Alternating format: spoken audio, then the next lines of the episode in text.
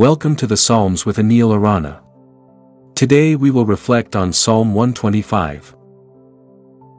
Those who trust in the Lord are like Mount Zion, which cannot be shaken but endures forever. As the mountains surround Jerusalem, so the Lord surrounds his people both now and forevermore. The scepter of the wicked will not remain over the land allotted to the righteous, for then the righteous might use their hands to do evil. Lord, do good to those who are good, to those who are upright in heart. But those who turn to crooked ways, the Lord will punish with the evildoers. Peace be on Israel.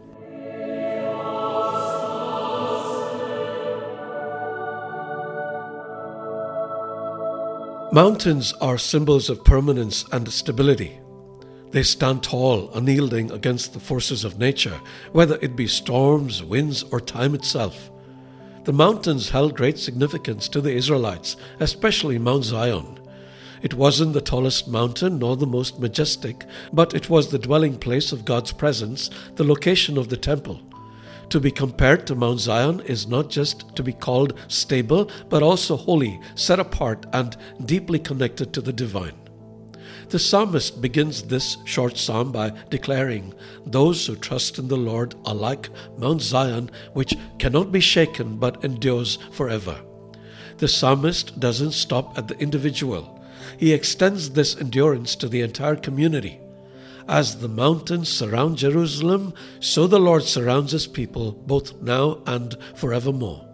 When we and our faith community are rooted in God, we can stand firm and our enemy can do nothing to shake us.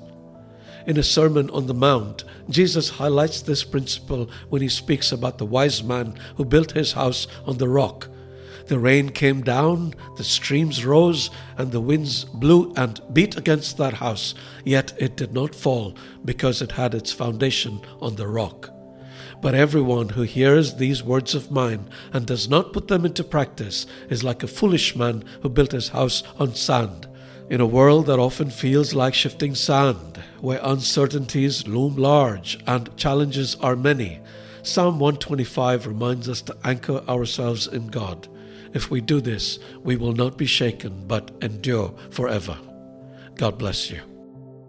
In life's storms and uncertainties, our foundation determines our resilience. Just as Mount Zion stands firm, so can we when rooted in God's unchanging nature. What foundation are you building your life upon today? Something to think about today. For other great resources to help you on your spiritual journey, please visit Anil Arana dot com.